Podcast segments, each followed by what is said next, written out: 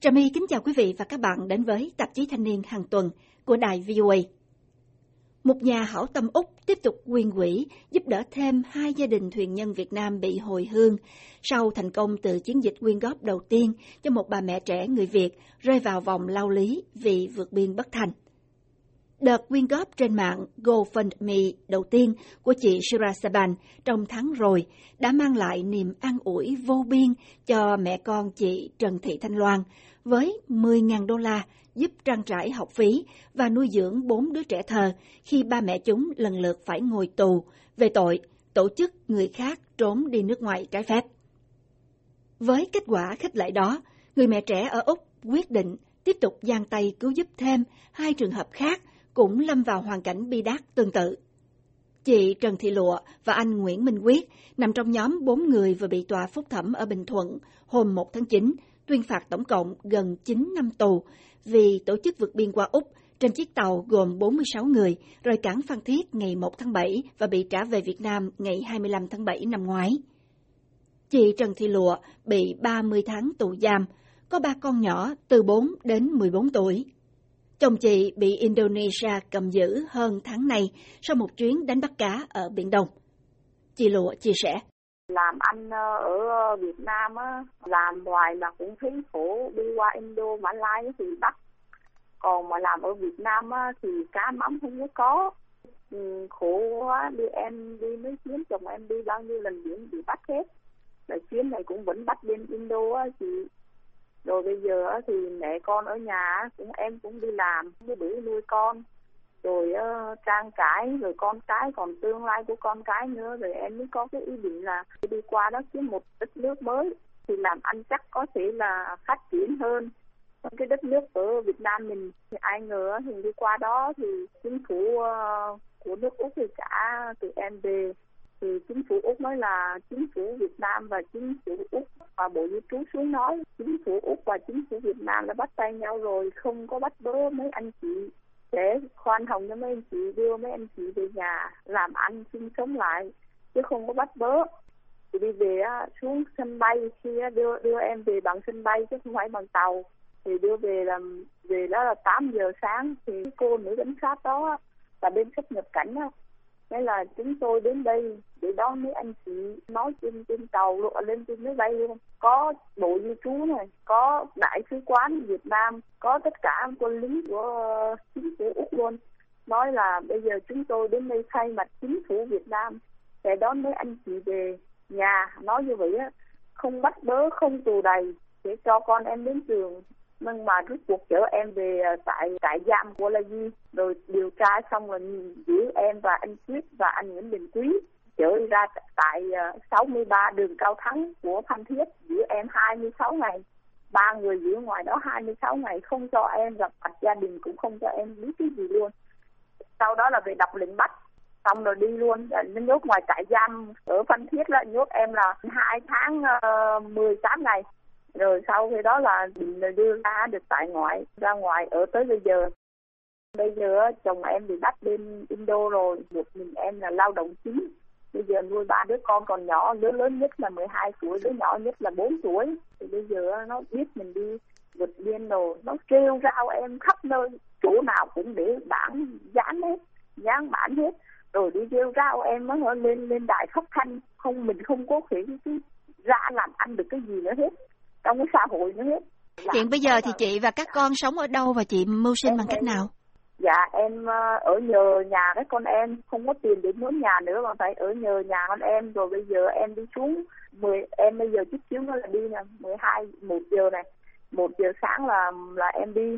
Đi xuống lụm cá lụm ghẹ ở dưới biển đó, rồi bốn giờ sáng em về. Khi nào hết giả vô rồi em về.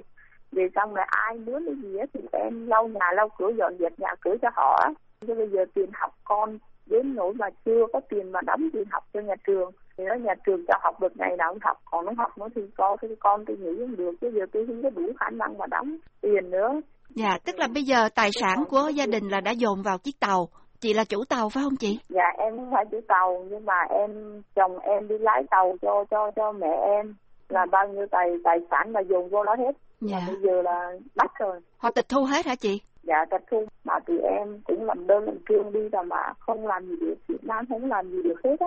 Việc mà bị bắt vậy nó cũng xảy ra lâu nay rồi. Mình không có nhờ chính quyền can thiệp giúp đỡ gì sao? Cứ để bị đi ra rồi mất trắng vậy. Dạ nhờ nhiều lắm rồi. Mà họ đến với họ họ nói như vậy này ai biểu mấy bà đi ra đó cho chị dân bắt nói trời ơi mấy ông có làm việc mấy ông có đi ra đó đâu. Thì tôi đi ra ngoài đó đấu tranh kêu xuống nhờ chính quyền với lại nhờ biên phòng nhờ cảnh sát biển chạy ra mà cứu thì tôi rất không cứu chồng tôi điện về mà nói hết lời luôn mà nó không đi anh Nguyễn Minh Quyết bị 24 tháng tù giam. Trước khi bị bắt, anh là một tài công khỏe mạnh trong độ tuổi cường tráng. Nhưng kể từ khi bị tạm giam chờ ngày xét xử, anh bỗng trở thành người tàn phế, bị bại liệt cả hai chân. Anh có hai con nhỏ và vợ anh hiện phải làm thuê làm mướn đủ nghề để chạy ăn hàng bữa cho gia đình. Anh quyết tâm sự về hoàn cảnh của mình. Đi qua Úc, Úc không nhận xong rồi trả về ở Việt Nam, Việt Nam nó bắt nó bắt em ở tù, vô trong tù là em bị liệt hai chân luôn. Giam được 7 tháng là bị sụi luôn. Nó kêu án em là hai năm, mà bây giờ hoàn cảnh của em thì bây giờ cũng khó khăn ghê Nhà không có ở, ở nhà mướn với là nuôi ông già gần 90 tuổi rồi. Mà em à, trụ cột chính cho gia đình nữa, rồi đi làm cũng đâu được đâu. Em thì làm phụ ờ, đi làm mướn cho người ta, đi vô lưới cho người ta vậy ngày uh, kiếm được năm bảy chục ngàn vậy phụ giúp vậy à. Ờ, bây giờ em làm không được nữa nên giờ em phải làm ngày làm đêm. Trước cái cuộc vượt biên này đó thì anh hành nghề gì để mưu sinh? Em cũng đi biển bình thường vậy đó chị. Đi nó qua Indo nó cứ bắt bớ rồi em cũng không có dám đi thành công nữa. Mà em đi bạn đi mưu phủ cho người ta ở Việt Nam này mà làm không có cái gì hết á. Làm mà không đủ tiền mới vô đường cùng quá rồi hai vợ chồng với hai đứa con đi để đổi đời luôn á. Mà đi qua đó út không nhận rồi trả về. Về xuống sân bay là nó bắt vô nhốt nhốt mãi cho đến khi liệt luôn á. Chị ơi tôi về nếu mà em đi thi hành án nữa vợ em à, làm không biết nuôi hai đứa con với là ba già sao chị ơi? Con của anh bây giờ học lớp mấy? Rồi hiện bây giờ hai cháu có được đến trường không? Dạ con không có đủ tiền để cho hai đứa con đến trường học á cho nên nghỉ rồi. Đứa đầu thì nghỉ lớp 6 và đứa sau thì à, nghỉ lớp 5 đó. Còn đi học được là năm này là đứa đầu vô lớp 8 đứa sau vô lớp 7 á chị đứa đầu giờ cũng đi làm chạy bàn quán nước cho đá, ta bữa được bữa không làm cho người ta vậy nó còn nhỏ quá người ta chê lên chê xuống á chị ơi.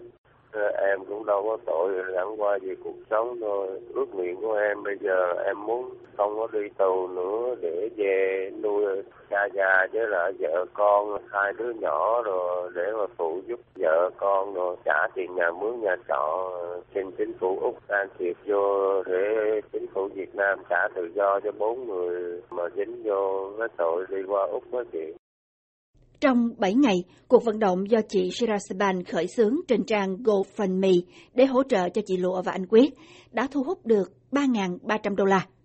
Trong đó có một nhà hảo tâm ẩn danh sau khi nghe chị Shira kể về hoàn cảnh của chị Lụa và anh Quyết nhân một cuộc gặp gỡ trong cộng đồng. Ngay ngày hôm sau đã lên mạng góp tặng 2.500 đô la. Chị Shira trải lòng.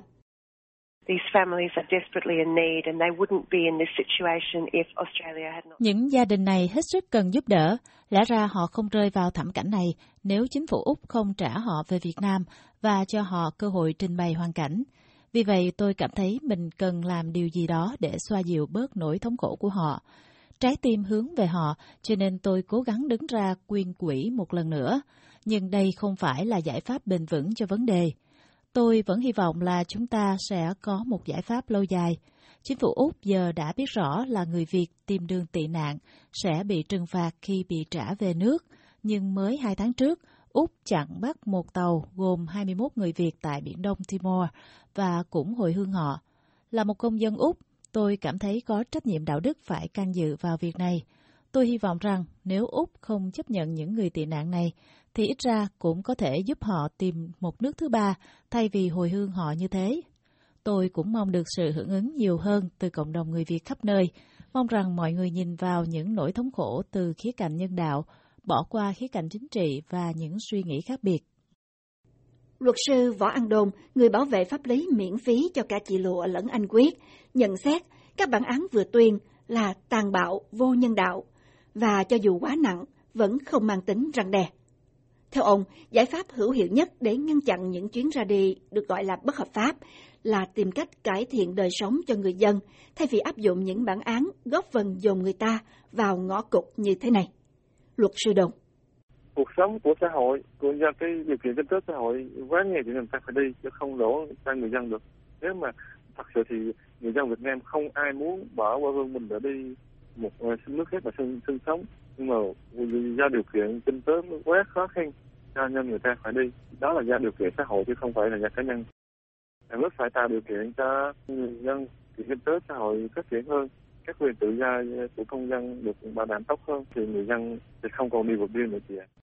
Luật sư Võ An Đôn đã hướng dẫn cho anh Quyết và chị Lụa làm đơn xin hoãn thi hành án vì hoàn cảnh ngặt nghèo, đơn chiếc, bệnh tật và có con nhỏ. Hiện vẫn chưa có hồi đáp từ tòa. Những tấm lòng hảo tâm gần xa muốn san sẻ một phần gánh nặng của chị Lụa và anh Quyết có thể đóng góp trực tiếp trên trang mạng gofundme.com gạch chéo Care for the Children, hay bấm vào đường dẫn trong bài đăng trên trang web voa tiếng việt.com.